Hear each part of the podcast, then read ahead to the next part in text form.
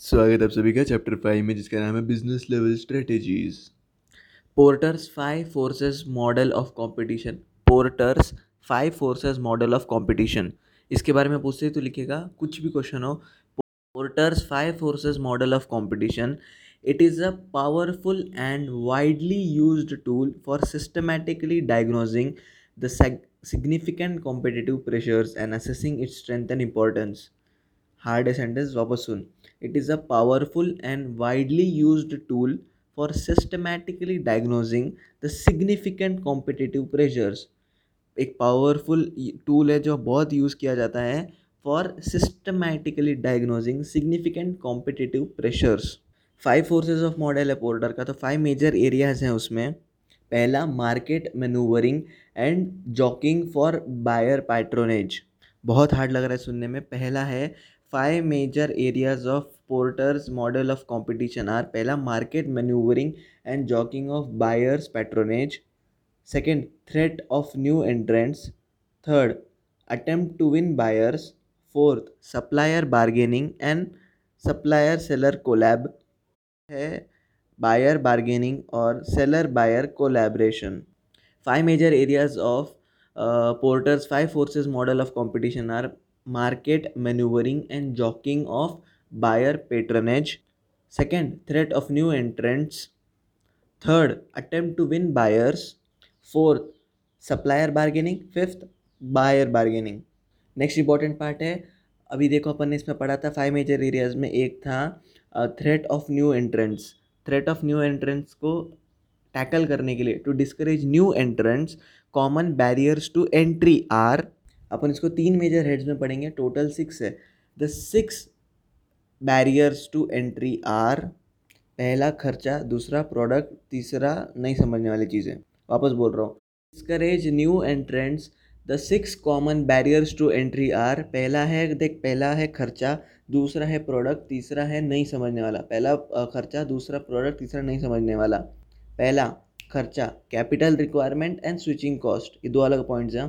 पहला capital requirement second switching cost अभी अपने पास सेकेंड हेड आता है। अब आता है प्रोडक्ट वाला।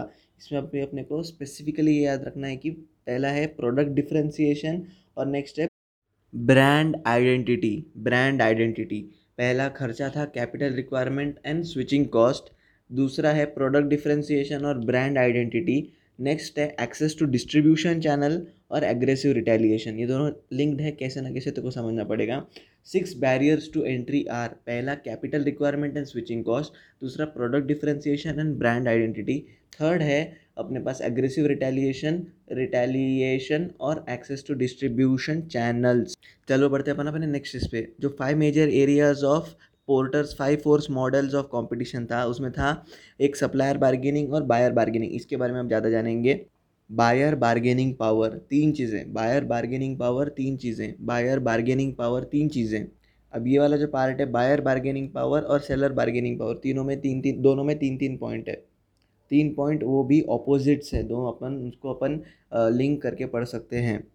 Buyer bargaining power first buyer has full knowledge of sources and substitutes second big buyers third product not critical to buyers needs obvious है बायर को अगर बार्गेनिंग करने का पावर चाहिए तो उसके लिए क्या कंडीशन नेसेसरी होंगे? पहला होगा कि बायर को पूरा नॉलेज है, दूसरा है कि बड़े बायर है, तीसरा है कि प्रोडक्ट इतना ज़रूरी नहीं है उनको।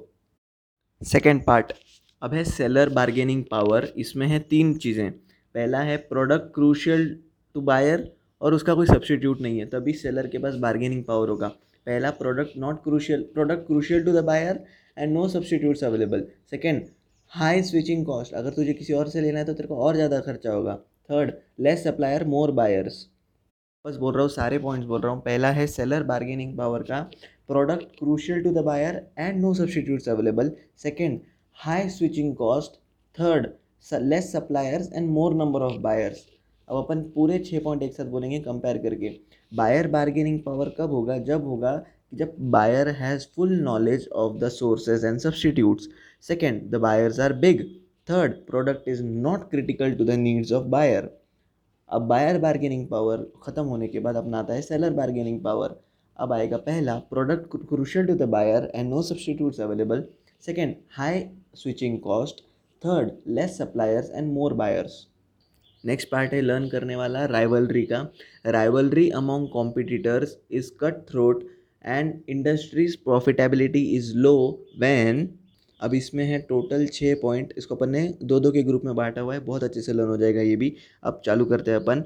राइवलरी के वजह से प्रॉफिट कब कम होता है और कंपटीशन कब कट थ्रोट होता है, इसके हैं छः पॉइंट्स अपन इसको तीन तीन किसमें लर्न करेंगे। पहला है नो क्लियर लीडर और numerous competitions no clear leader and numerous competitors दूसरा है high fixed cost high exit barriers तीसरा है लिटिल अपॉर्चुनिटी टू डिफ्रेंशिएट और स्लो और डिमिनिश्ड ग्रोथ अब ये सारे पॉइंट्स कैसे लिंक्ड है? देख, पहला है नो क्लियर लीडर उसके वजह से न्यूमरस कॉम्पिटिटर्स है।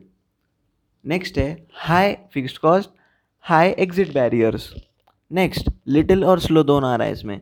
Little opportunity to differentiate and slow और diminished growth let's begin with Michael Porter's generic strategies.